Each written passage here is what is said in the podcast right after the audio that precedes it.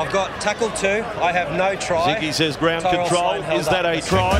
I'm getting all fired up. I'm all fired up and lonesome.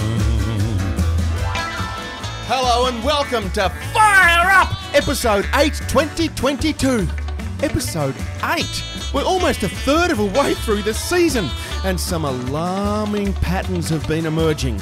I'm Dennis Carnahan, joined by a once again sulky Redfern Pat. After his rabbits went down to the resurgent, resurrected Tigers, and a positively ebullient Chris Gale after his only way is up Tigers, full of heart, love for their club, love for their coach, love for each other, ground down the hapless bunnies to get revenge and redemption for the Golden Point nightmare they endured last year. Resurgent, resurrected, revenge, redemption, rugby league.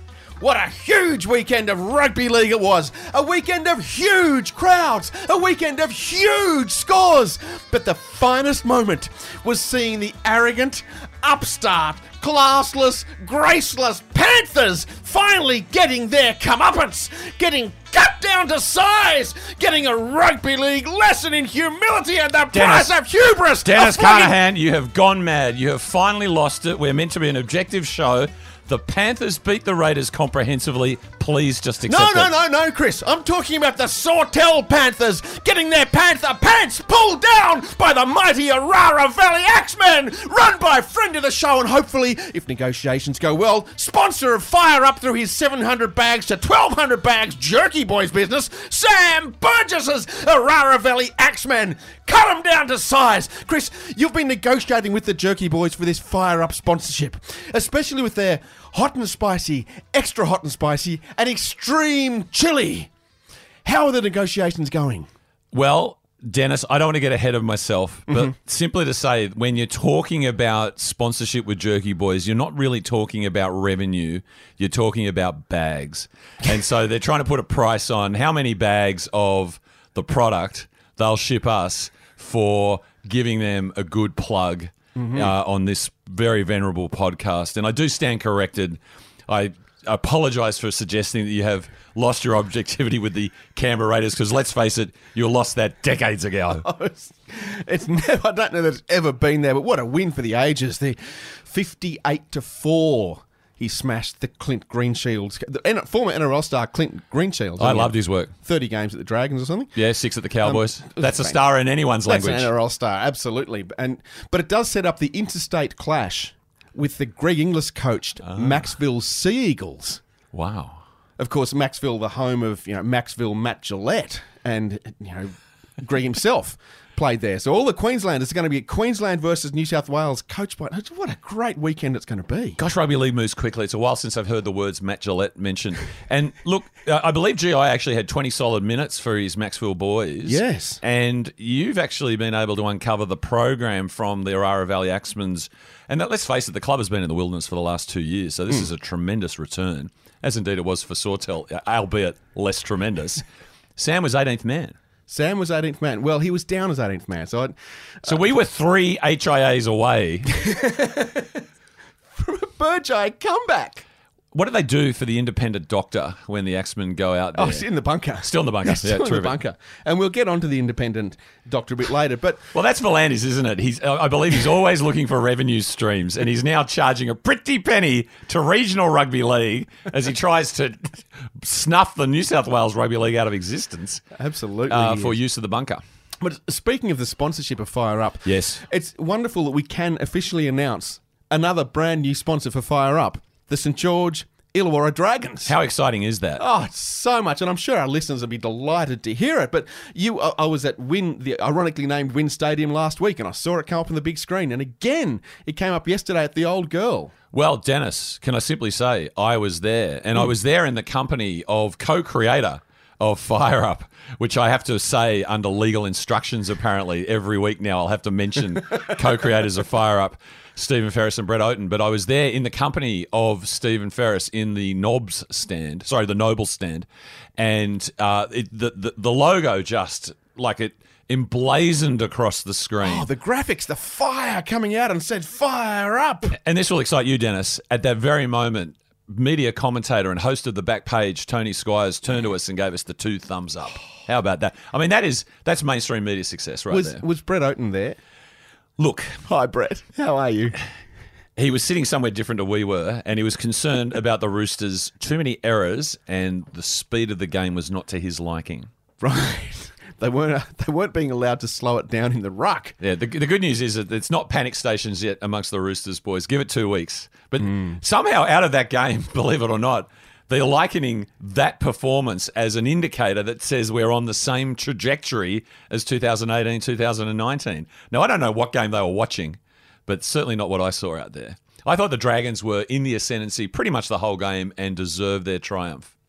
Yeah, they did. And It did look. all- It did look like the referee was very much trying to play the big game card. Yes. and and give you know oh it wasn't as bad as it looked that forceful high con- direct contact to the head tackle wasn't as bad as it looked he says Well, you're talking about the Tupou tackle, and we will come to that. Mm. But, you know, I'm campaigning that they're not called high tackles anymore. They're called head Head shots, tackles. yep.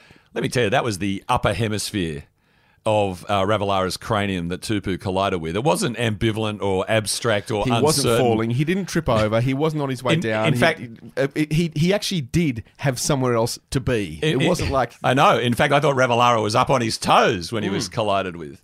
Yeah. But that was the Anzac Day game, well, one of the Anzac Day games.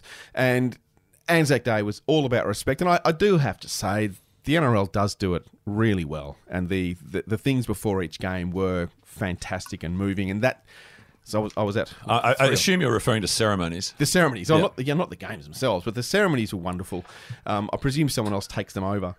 Um, Oh, I was busy this weekend. I had a lot on, Hmm. including the PWA King of the Rumble, where from this very institution we're broadcasting from, Dancing Clancy Overall made a fantastic appearance and alienated the entire state of New South Wales. Do get on the Batuta Advocate socials and have a look. But I watched all eight ceremonies, Mm-hmm.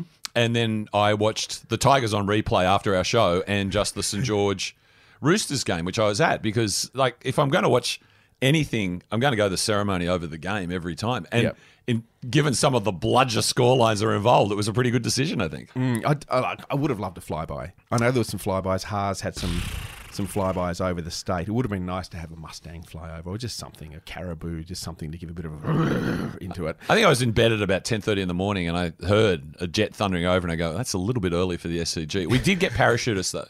We got parachutists, and they were on target. None of them landed on the roof of the SFS, Yes. which was always a great deal. That'd be very fun. uncomfortable right There was now. no Black Hawk coming in and and uh, showing off its problems. Um, although I did, I love the halftime race. Now we all love a halftime race with mascots, but these are halftime races with. I think there was a, a team from Townsville and a team from Brisbane, who were. I could be quite wrong with that. And they had a 105 millimeter howitzer at one end of the field, and they had to. It, it was set up to fire. They had to pack it up and then run it down the field, then reset it to fire. And this personally brought back memories I've never had because my grandpa, that was what he did in World War One. He pulled one of those guns up the hill um, on Anzac morning, and I actually got very emotional It's, it. it's a very stirring non-memory that you had there, Dennis. It also sounds like one of the uh, tasks they did on SAS Australia this season. But Uh, uh, they probably weren't doing it under fire. You mentioned uh, mascot races, and, and everybody talks about mascot races and, you know, the fastest person in rugby league races, dot, dot, dot, come grand final. Last night on 100% footy, they captured footage of the Melbourne Storm's ball kid Oh yes, racing down the right hand touchline, and the venerable Gus Gould proposed ball kid race in the grand final, and I've got to support him on that. That's a great idea. Is Gus it? is he's, he's he might not be the game's greatest sinker, but he's he's up there. Yeah, and of course, absolutely mandatory. You've got to be carrying the ball whilst running. Well, otherwise, you're not a ball kid. That's right. at all. And I presume if Gus is organising just a it, kid. They'll be fo- they'll be each followed by a drone. Yes. because Gus is a big lover of drones. And there was some um, some respect at uh, at Suncorp Stadium where.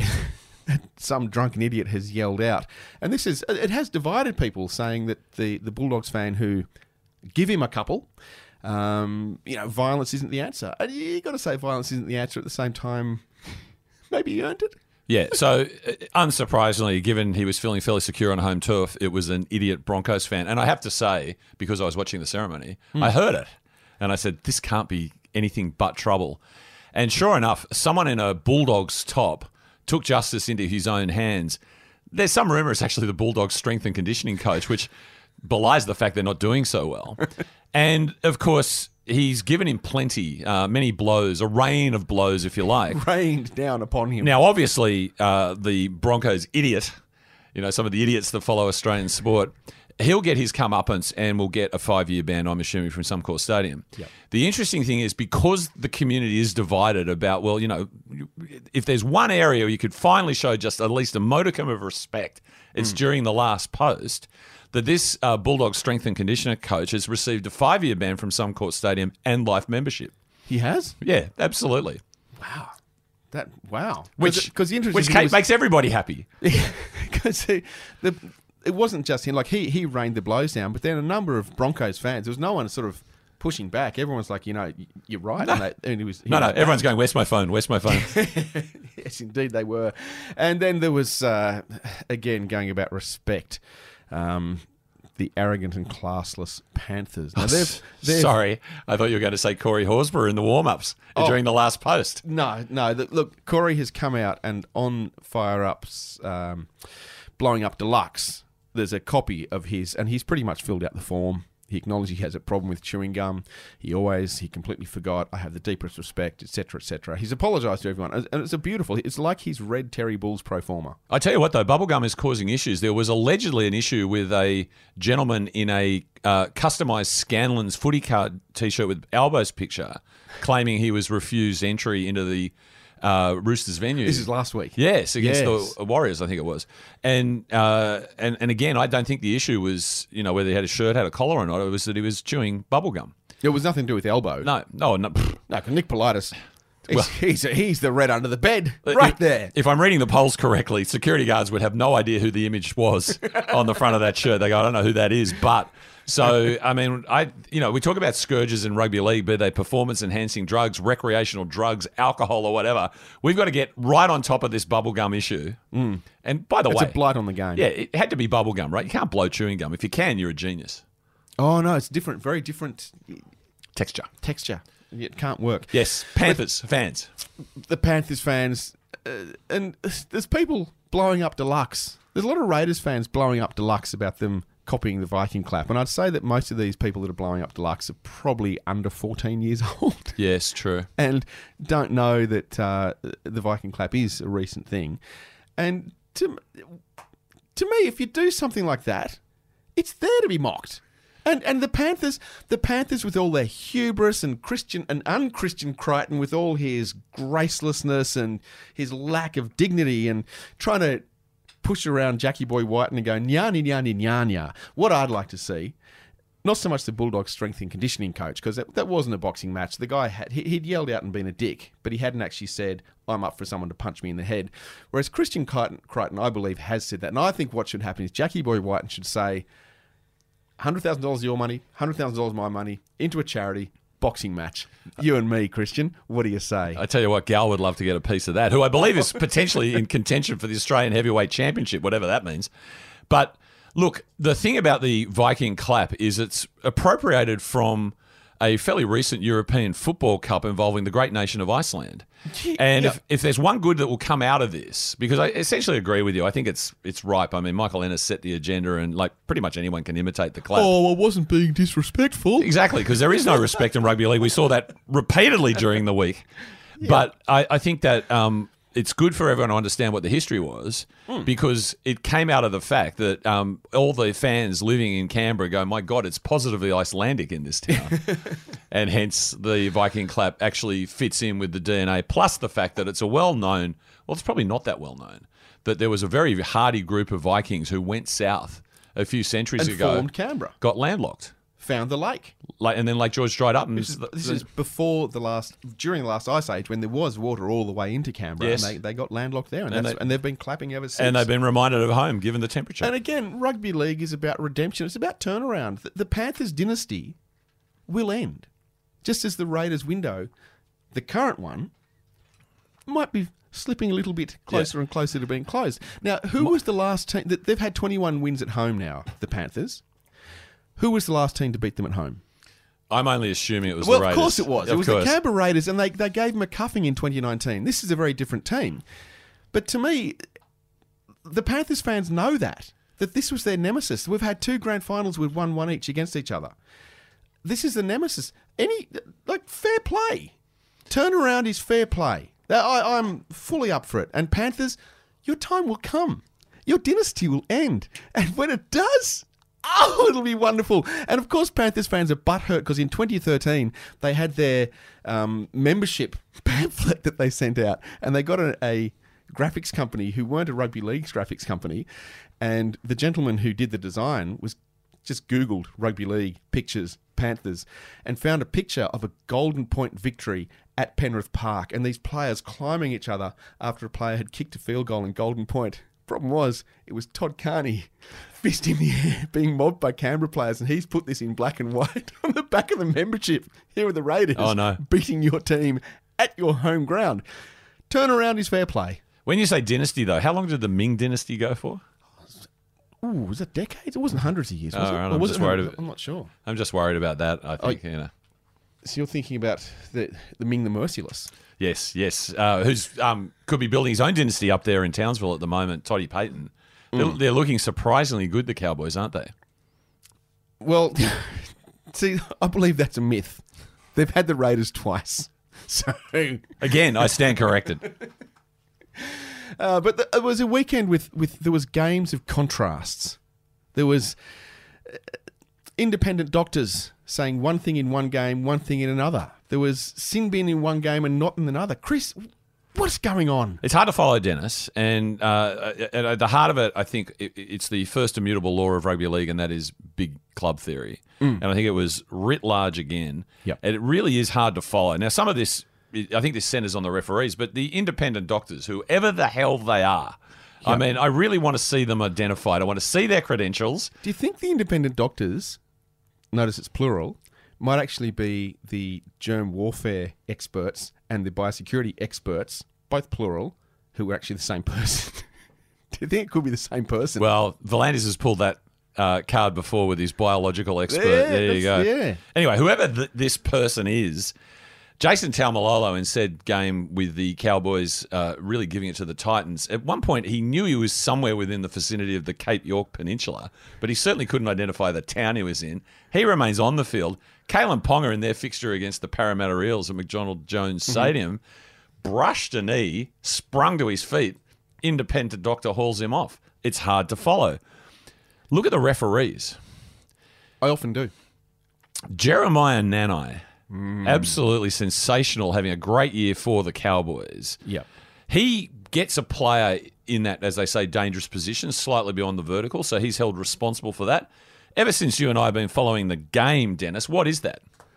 It's it's it's a, it's a it's a report. It's on report, right? Yeah. No, he's in the bin for 10.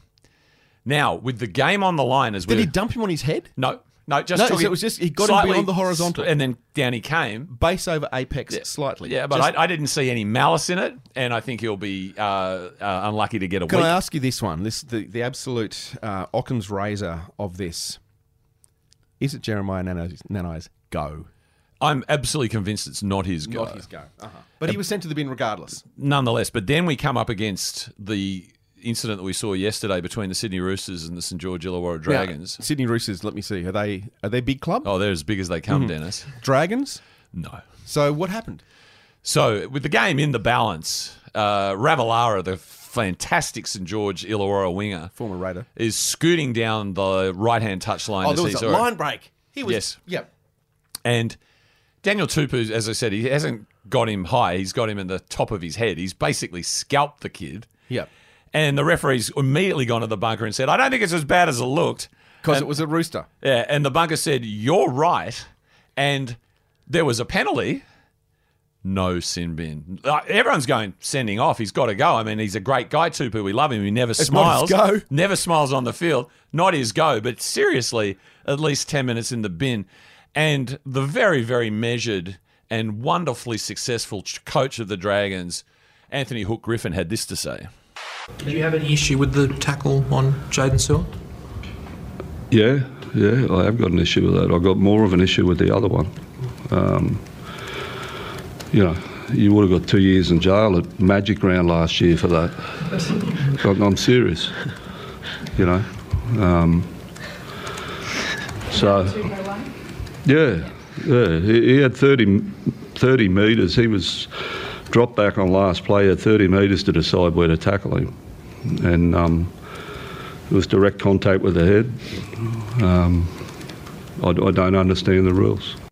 Look, I'm sorry for everyone. That was obviously a blistering attack there by Hook Griffin, and it's very emotional language. And it's I probably should have prepared you all better Mm. for it because he was fired up deluxe. Um, was was that played at the wrong sample rate? That's Because right. it sounded like it had been slowed down a Yeah, little. that was half speed.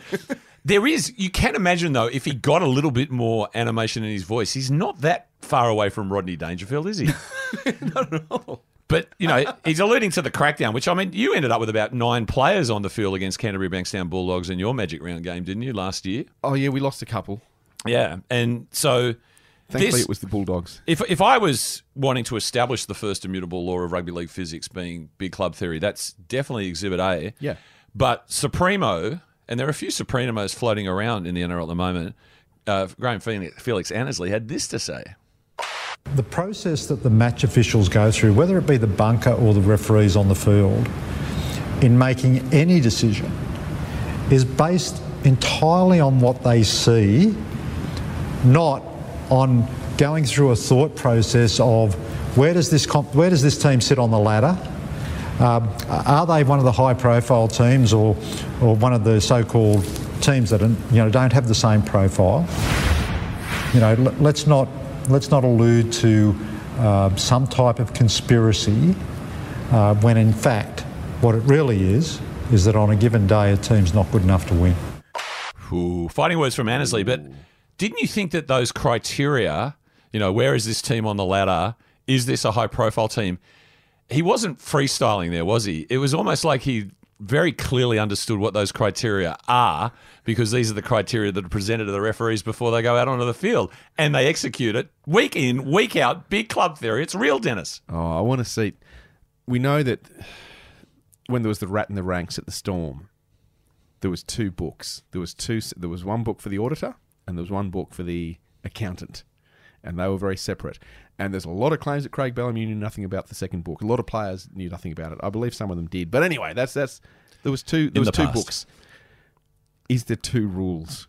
What I want is to find a spy in the, in the can find that second book because that second rule book is the one that says uh, one, uh, and which he was actually quoting from, as you said, he was quoting from the second book, saying, "Where, who's this on the ladder? Who owns this club?" So if law one is big club theory, big clubs get the calls. Yep. If the second law of rugby league physics is that the bigger the club, the lesser the penalty. Yep. Is the third that like when they first came up with the idea of the multiverse, I believe it was in DC, the you know Justice League of America, Justice League of Society world. We had Earth One and Earth Two at slightly different vibrational speeds. Are we suggesting there are two laws of rugby league vibrating at slightly different speeds, and the refs are given the Earth Two version? I like it. I'm not dismissing it. I think, I think they might have that. I, th- I think, but I think there's a second. I, I think if if we can't find it, we need to create it. Yes. we need to actually create it and publish it. The conspiracy books. C- Let it all out. Can I just add just a little bit coming out of the press conferences, which are, let's face it, gold. Um, Hooker was just, again, like Ravalawa, up on his toes, you know, very happy with the victory, and Ben Hunt giggling away at the beautiful stand up work being done by his boss. Um, they're very, very media conscious now. And here's a couple of examples. Here's one from Hook in his press conference. I- I'm not here to to um, bag anyone or make that the story of the night, but it's just black and white. Are you aware of any other story coming out of that game other than the Hoop Tupou high tackle?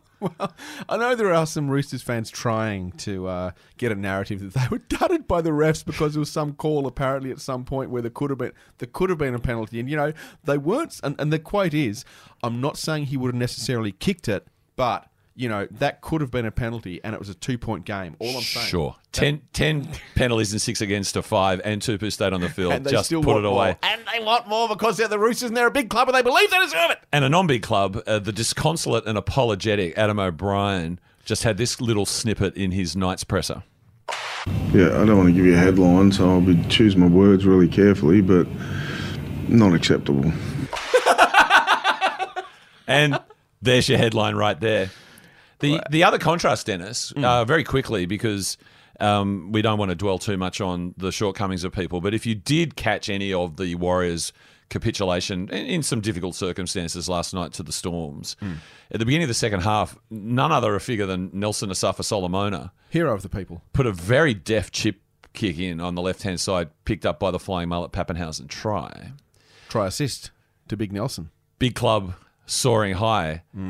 Unfortunately for Redfern Pat, a club not soaring so high right now, the South Sydney Rabbitohs, Rabbitohs went down in a thriller to the West Tigers. That, that was that was one. Was there a field goal in that? Yes, there were a few attempts. Uh, but there was only one actual field goal, wasn't there? Yes. Were, were there any other attempts? Did Yes. the Rabbit have a shot? Yes, there was a shot by one of the Ah, Rabbits. You might have Reynolds? missed it. No, Reynolds. No. Reynolds isn't there. He's is he? gone. So who'd they have? Who's their first choice kicker? Lachlan Ilias, perhaps? Lachlan Ilias. Did No. he have a shot? No. Oh, who'd they give it to? Jai Arrow. Jai Arrow. and how was it? Not too good. He's, he's still worried about that whole dog incident that uh, featured largely in the press last the, the prior weekend. So uh, rugby league goes back and forth. It really does. Yeah, I, I, I believe the quote was that's the single worst shot at field goal there's ever been. But with that, with you've mentioned the Storms game and Munster, Munster, the sto- the, the one that, that controlled the Spider Cam last week. Um, he's getting hotter and hotter. Well, he is. And now that Kalyn Ponga is recommitted to the Newcastle Knights, apparently the Dolphins are circling, Right. as in the Redcliffe Dolphins. Do Dolphins circle? That That's a discussion. Yes, they do. They do They circle. Okay. I, I have actually seen it in the flesh, in life. I saw it at Brunswick Heads in the river. There was two dolphins. There was a couple of fish. They circled around and then they separated. And one of them was making a lot of splashing and noise, and the other one circled around. Next thing, he's literally thrown the fish through the air to the other dolphin. This is like it's at SeaWorld, who has caught it in the air. That's extraordinary. Well, They are, they are they're playful. They like to circle. And this is because apparently Wayne told some ho- ho- mm, excuse me home truths to Kalyn about what life is like in rugby league, and do you want to be, as they all say these days, the best version of yourself? And Kalyn said, "Sounds too hard. I'm I'm staying at my Merewether Milk Bar where I like my strawberry thick shakes." So there was a press mm. conference. Seated at the table was his father slash manager, but not registered agent Andre the Brain Ponga Yep. why he had a seat at the table is hard to fathom.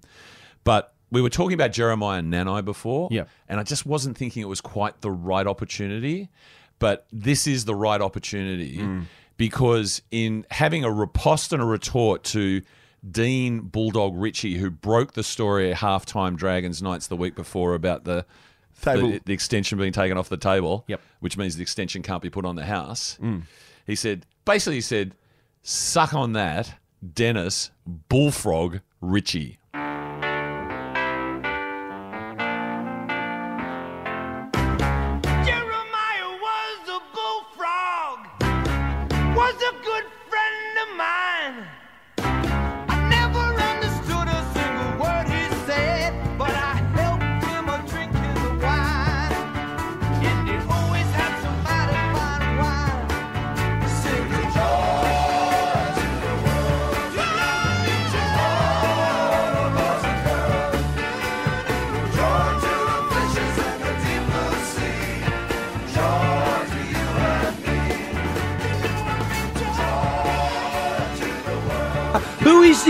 Sauce, Bulldog? Tomato, Clark. I like that sausage sandwiches.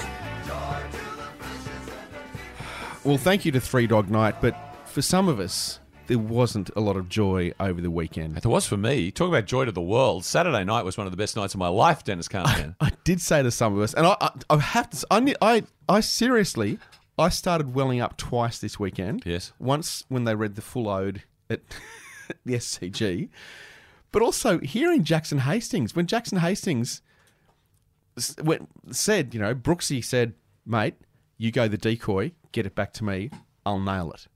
And hearing Jackson Hastings talk, oh, I, I was, I was like, it was very emotional. Michael Carayannis, he's now a Jackson Hastings specialist. and he gets to Jackson after the game and gets down on his knees with Jackson and talks him through. And like it was, it's emotional. It was it was moving. And any rugby league fan is on the Tigers now, especially if their Raiders don't get a single play the ball in the Panthers half in the second half. So this is a phenomenon that I refer to as rugby league famine. And we saw lots of it last year under the V'landys uh, rulings of six again, basically if you breathe wrong. And it's been pared back a little bit, but there was disturbing trend of some one-sided games or halves, Dennis. Yes. And it generally halves yeah, more than the whole game, which sort of reflects the rules, balancing things up a little bit. Um, come to yours 1st Mm-hmm. In the second half, am I right in saying you had two play the balls in no play the balls in Penrith's red zone at Penrith Park in the second half, No. and only two over halfway? Yes. So you're just rucking it out from your own line repeatedly. the whole time. And and uh, it's fascinating that it was a, it was a 10-1 penalty count at the 72nd minute. And some of the penalties blown against the Raiders being inside the 10 in the first half. Someone's going to get a video and go, how come the Raiders are penalised for this being inside the 10? Whereas as the Panthers are holding the Raiders inside their defensive 10 metres, how come these ones aren't called offside? And the, and the big club theory will come up. And Annesley will say, oh no, it's just that they're a good team. And so they don't get inside the 10 ever. Yeah, I call that a self fulfilling prophecy. And so, with a really, really tough second half, Dennis, Mm. and um, the Viking clap in Brogley, and let alone the little stoush at the end. Well, the little stoush at the How- end. how was. Ricky feeling? Well, Ricky. Well, Ricky had this to say. Well, that's all we've got to talk about. We made some changes this week. Yeah, and I was very happy. Now that's beautiful from Ricky. That is beautiful. You could hear Jack Wighton sniggering because they'd, they'd asked him all about the Viking clap, and this is, you know, they've had a game. They've had a tough loss, and Jackie Boy Wighton has said, you know, they've said they've put it to Jackie. It's a tough loss. He's like, yeah, that's rugby league. Sometimes that happens. You know, we're going to get back on the horse next week. We're going to have a crack next week. That's what we're going to do. Be better if and all back they on the asked paddock, about anyway. was the Viking clap, and they asked Ricky, and he said. Seriously, going to ask me about that? They asked Jackie Boy, and he said, "No comment. Like this isn't. I'm not here to talk about the Panthers fans. We just lost. We just had our pants pulled down. We had a 10-1 penalty count, and we lost by 30 points. It's like James Tedesco yesterday. Wow, wasn't that that that was one of the greatest moments in rugby league? Magnificent behind. They are fantastic buttocks. You must miss them at the Tigers. We sure do. I bet you As- do. And the boys around the rooms miss them too, I can assure you. But so I, I think Ricky was there. He was quoting from his favourite bush poet, Henry Excuse- Lawson. Excuse me, because I was about to say it wasn't exactly as highbrow as that'd be get you for two years in jail if it was Magic Round. No, but, no. But, but you're actually saying this was a literary reference. This is a literary reference. Wow. If you Google Captain of the Push by uh, Henry Lawson or the alternative version, Bastard from the Bush. If you Google that, particularly the poem Bastard from the Bush, which it's contentious as to whether Henry Lawson himself wrote it or whether it was a parody of his Captain of the Push. Okay, so this is Test cricketer Jeff Henry Lawson is No, also a poet. No, this is before Jeff Henry Lawson. Oh, This is the actual poet Henry Lawson, Oh, the. Englishman, uh, who wrote Waltzing Matilda. Did he?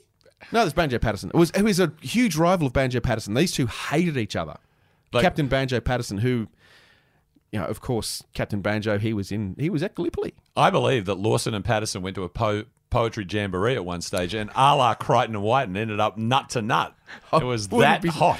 and they loved rugby league, both of them. Didn't you? Didn't you love the fact that it was your boy Joey, I think, refereed that game?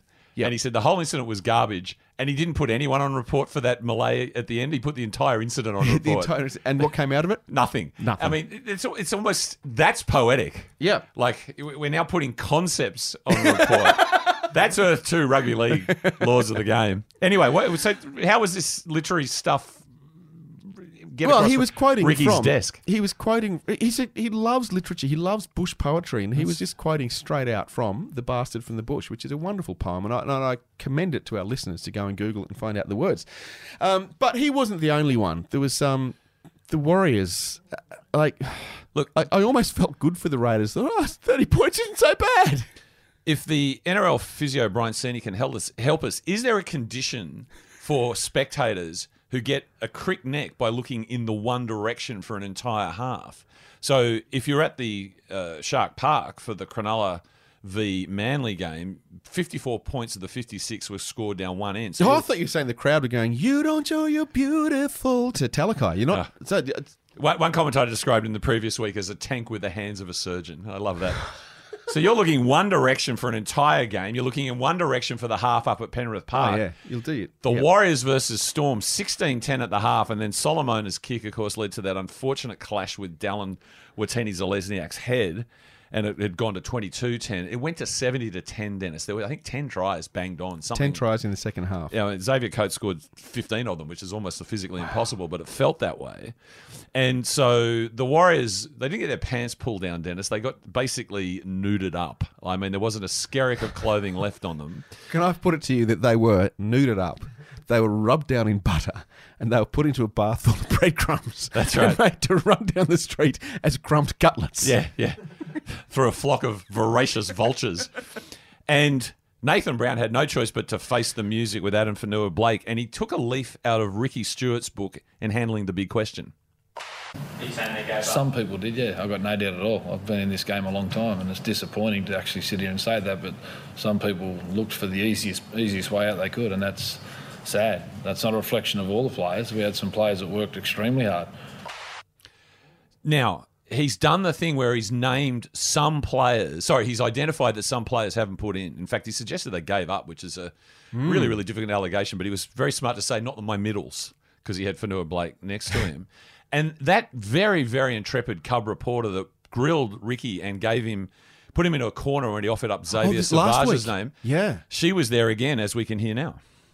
Will you tell me who and where and when? Ordinary Britons in restaurants, How in many? cabs. How many? I would say at least one in two. Where? In conversation. But I thought in you've pubs. just come from Belize. Oh, this is not the first time we've been here. But and we of course you obviously raised the question of the But kudos to Nathan Brown. He didn't name names. So What, the- my question is, what were Ricky and Nathan doing in Belize? Yeah, that's right. Yeah. Not not not working hard enough. But uh, I tell you what, rugby league famine. It's a it's like rugby league pestilence, which I assume is what Albert Kelly did to Payne Haas. But anyway, Yeah, well, and there was other there was other famines on the weekend. Like poor old Morgan Harper, he was there singing, "Hello, is it me you're looking for?" And Talakai said, "Oh yes, yes it is Morgan," and he was gone. for every Kotoni versus Kotoni Staggs versus Siosifa Talakai, there is a Paul Momirovski being joined in a support group by Morgan Harper. Or COVID Morgan Harper, as we now refer to him. and they'll be sitting on the losers' lounge with us Raiders fans, having some misery. But do we have, Chris? Do we have any Orara Valley axes to grind?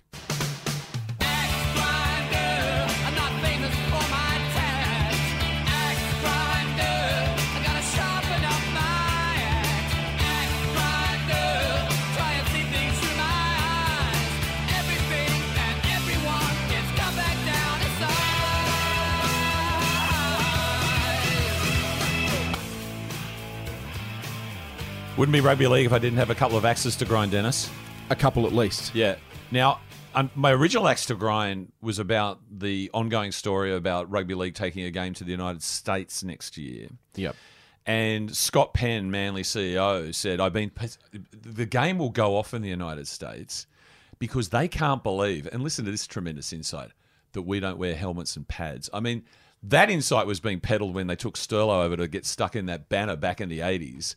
It really is past its use by date. If I believe to it was used in the 50s Yeah. when they tried to get the American All when they got the American All Stars over here.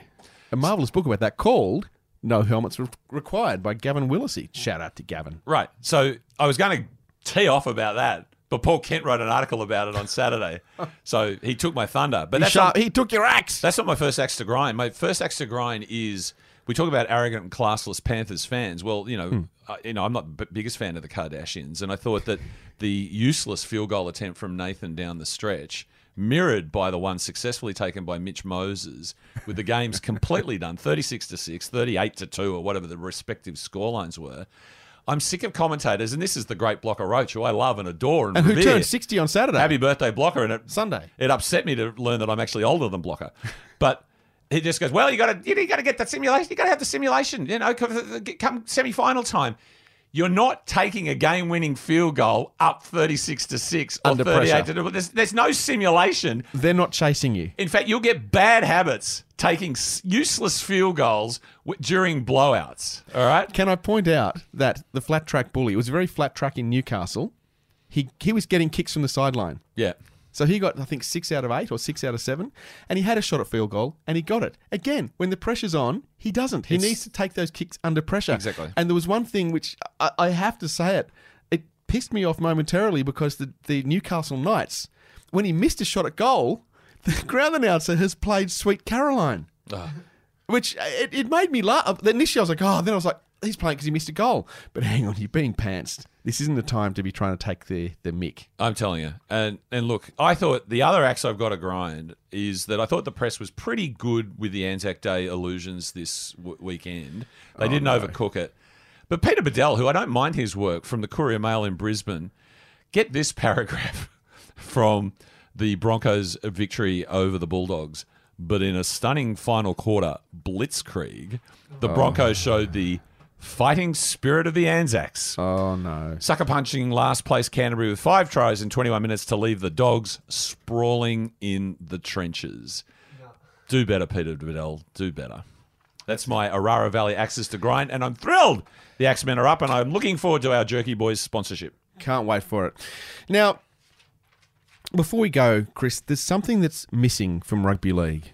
Something that has been part of the game for 35 years, adding drama, adding theatre, adding pantomime, keeping coaches and journalists honest. That's why they're getting away with this stuff. That's why the coaches are now coming out and hooks making one liners because no one's keeping them honest. No one's holding them to account. There's something that's been an integral part of rugby league. Many fans haven't known the game without it. For 35 years, Pat wouldn't know the game without this, and it's been relegated to the periphery, and rugby league is the poorer for it.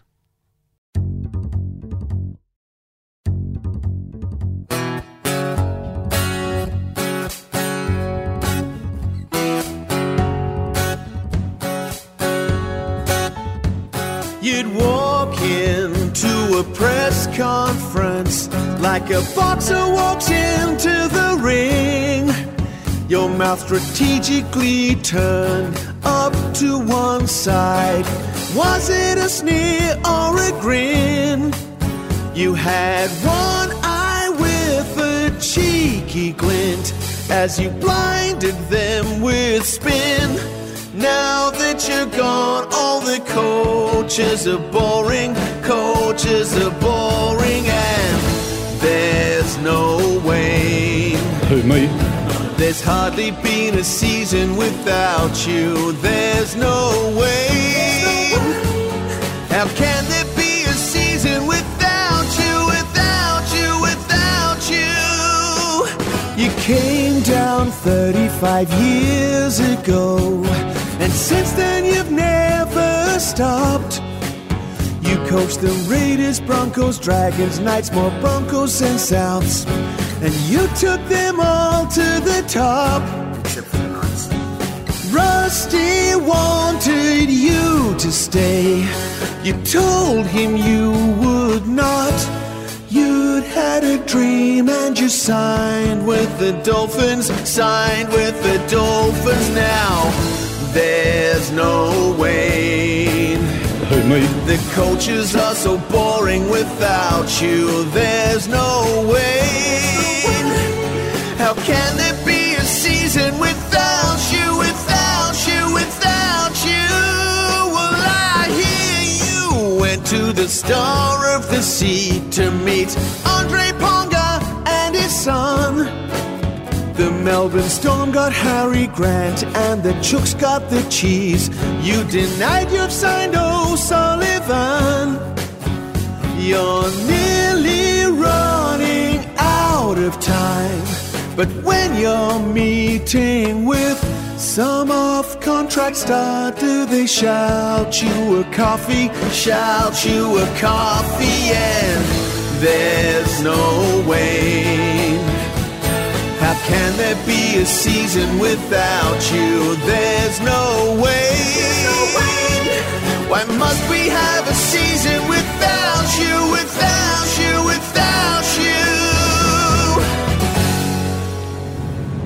Who, me? So, what had Ray and his listeners so fired up?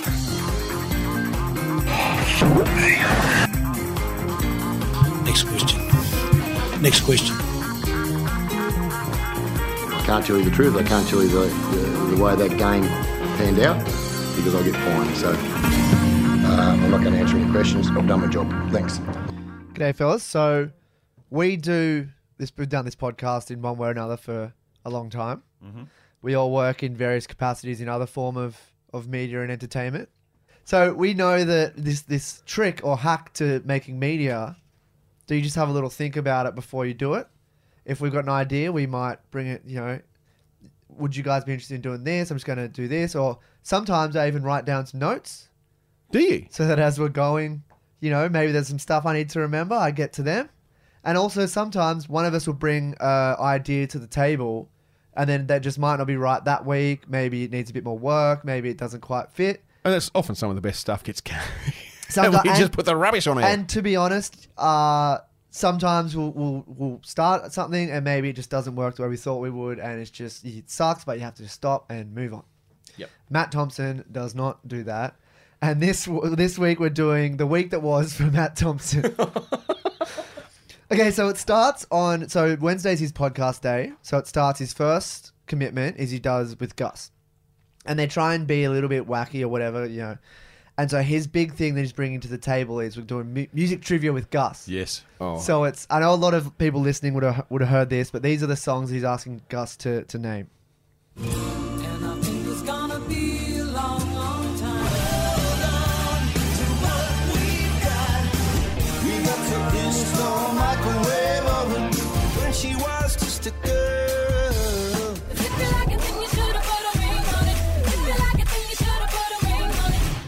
So Gus, uh, it's it, he didn't know enough of them, and it's not even like interesting enough songs for it to be like conversation provoking. He's absolute no Kenny Rogers. no Kenny Rogers, yeah. Um, so this is Gus' response to that. Let's well, just stop it after each one. We can't. Well, that's Elton John, Rocket Man. Correct. Yeah, I know the song. It's um, yeah. Don't know that one. Good song. Yeah. You know her. Yeah. Is that all the time you're going to give me? We'll do it again. Now, you have because you know you know them. Now just write them I down. don't know them. I don't know Yes, them. I, you no, I can sing along with them, but I don't know them. Come on, you do know them. That would be my definition of a. Maybe let's not put this one out. And and that's just a fraction of that bit. Yeah, it, it- went on for about went- five or six minutes. brutal. It was, it was so strange. Very a lot of hey, you know that? No, I don't. Come on, you know that. Wow.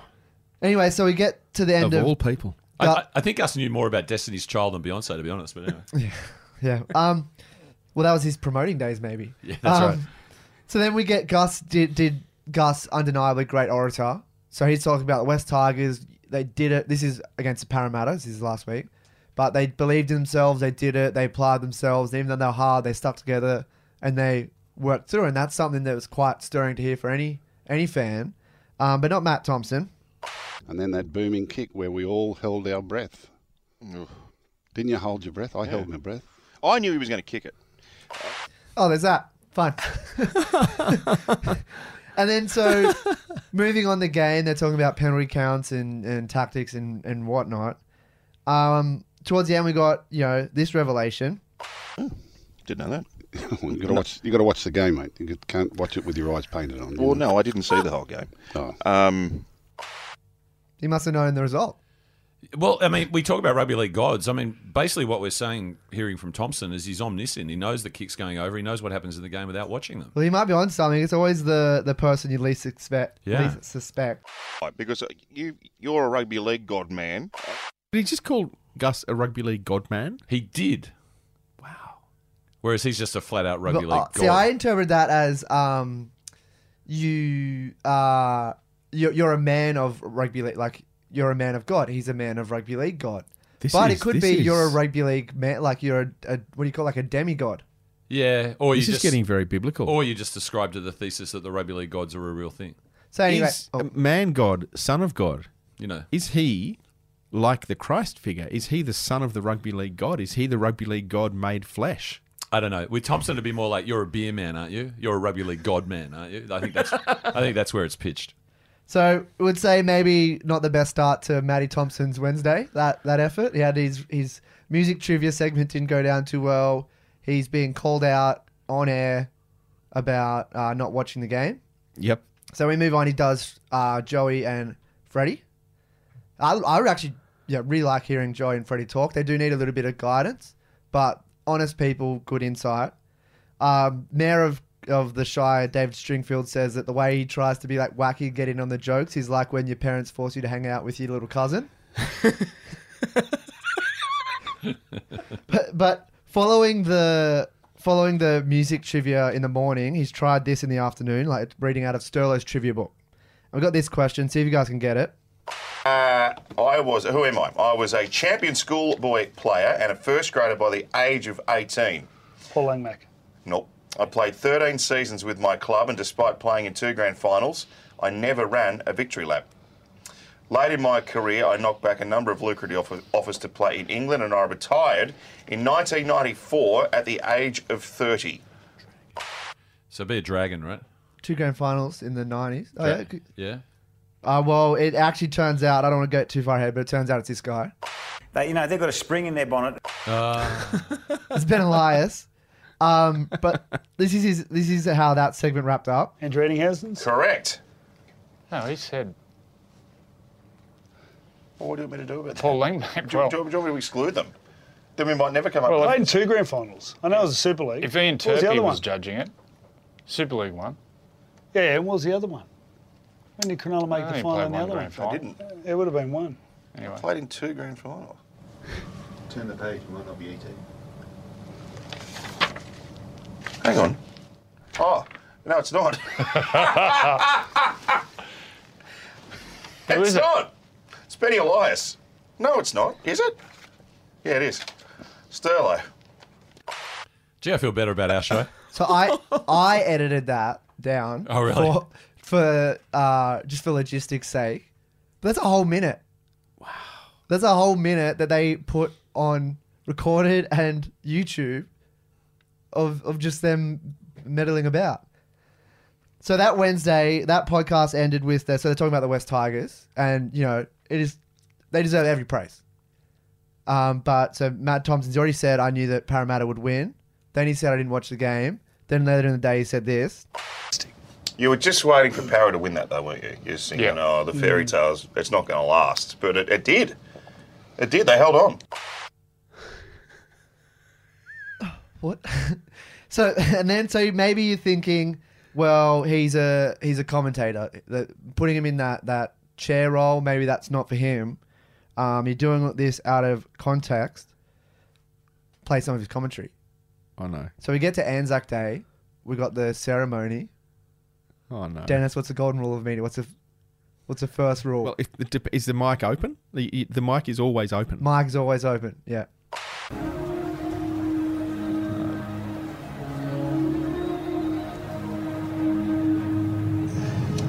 I didn't need to pick up there. Tough whole week for Matty Thompson. Can I just say, Matt, we're here for you, and we'd love you to come in and we'll share.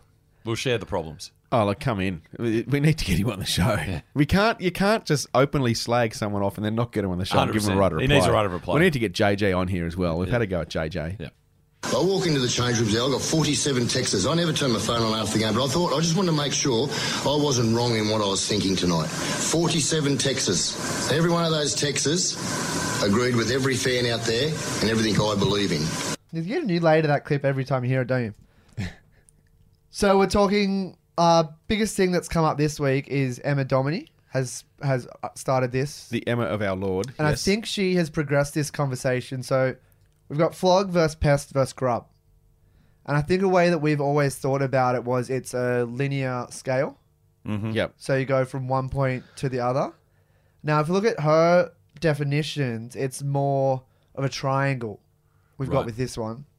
So we got flog. Flog's the kind of person you see, they're not harmful, and you look at them and you say, that's why you play rugby league. They're just a bit of a, some bit off, I guess. Right, so she said Clint, Clint Gutherson because of his, his sort of antics and behavior on the field. Not harmful, but it's like, eh, no. It's a pest, so that's more annoying than the flog, but still harmless. Considered cheeky, a larrikin, and often gets away with more than they should. So she said DCE to with his behavior towards referees. Okay. Yep. So then on the other axis of the axis axis of the triangle, you got grub, and that's unsportsmanlike, but in a tactical way. Ennis. Ennis, she had Radley, is probably one of the dying breeds. Mm. But so they've got so you got sort of they're the harmful side, but in a, in a tactical way. So it's a it's a new. Um, we might put the the call out later in the week um, about names and, and suggestions. To throw in Pest as well. I need more on Pest. Pest, yep, yep. What about uh, so we had Germ. Yeah, Germ. Simon Woolford. Do you remember uh, Ben Te'o versus uh, Danny Weidler from 2014? Yes. question maybe someone else asked made a decision about his future yet. If that's coming from him, I'm not answering that one. I'm not asking. Surely you know not to come ask me any questions. Don't ask me anything. Don't ask me any questions.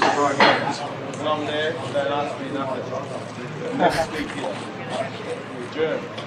You're a germ. No one likes you around. So that's I think Germ's as harsh as you can get. Where are they? The cafeteria out at Redfern there or something? So there, that is actually like great looking footage. They're at the southern end of Redfern Oval where the concrete landing is there.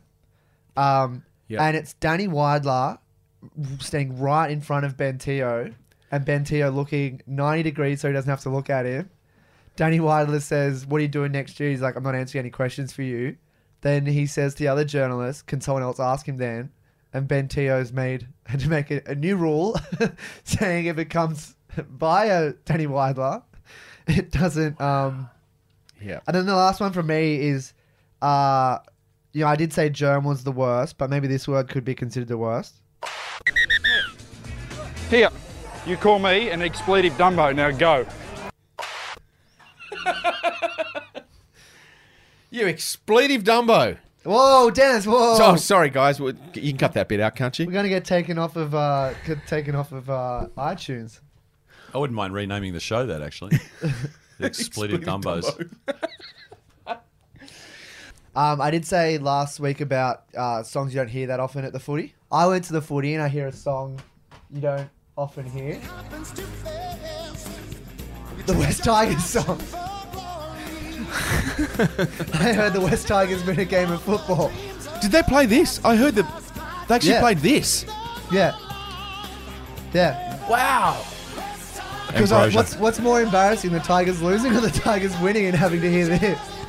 Because I only heard it in the background, and I, I always turn the PA feed down because I don't want to hear No, no, whatever they- rubbish they they're played- playing. they definitely They did this. played And they this did it a lot. Oh boy, West Tigers! wow.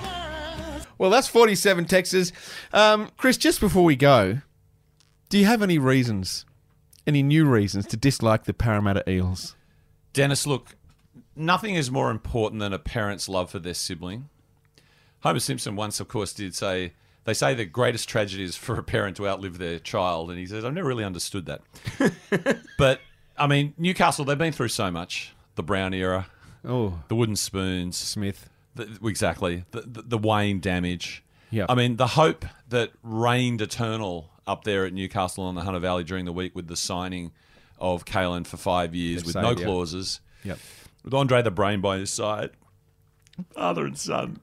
And then Parramatta came out and beat them 39 to 2. Those great Newcastle people.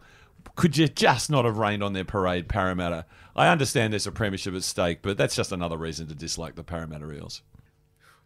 Well, follow Fire Up Rugby League on Facebook and Instagram. Follow Fire Up NRL on Twitter and join the Blowing Up Deluxe Facebook group and tune in next week as we fire up! Here, you call me an expletive Dumbo. Now go.